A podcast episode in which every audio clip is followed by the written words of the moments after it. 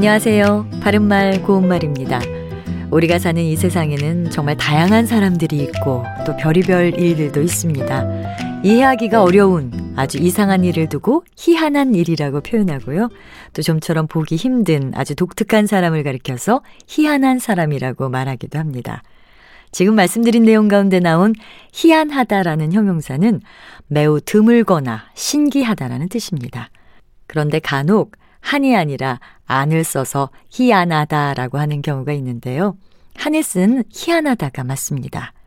결국 네 음절 가운데 앞에 세 음절에 모두 히읗이 들어가는 조금은 희한한 형태의 표현이라고 할 수 있습니다. 희한하다처럼 히읗이 유성음과 유성음 사이에 들어가는 경우에 그 히읗 소리를 정확하게 발음하지 않는 분들이 꽤 많은 것 같은데요.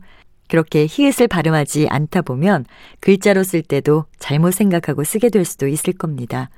외할머니라는 말에서 두 번째 음절에 히읗을 빼고 발음하면 외할머니가 되는데 이것은 올바른 발음이 아니지요.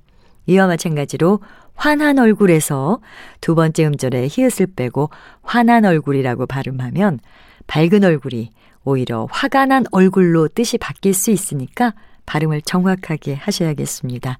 바른말 고운말 아나운서 변희영이었습니다.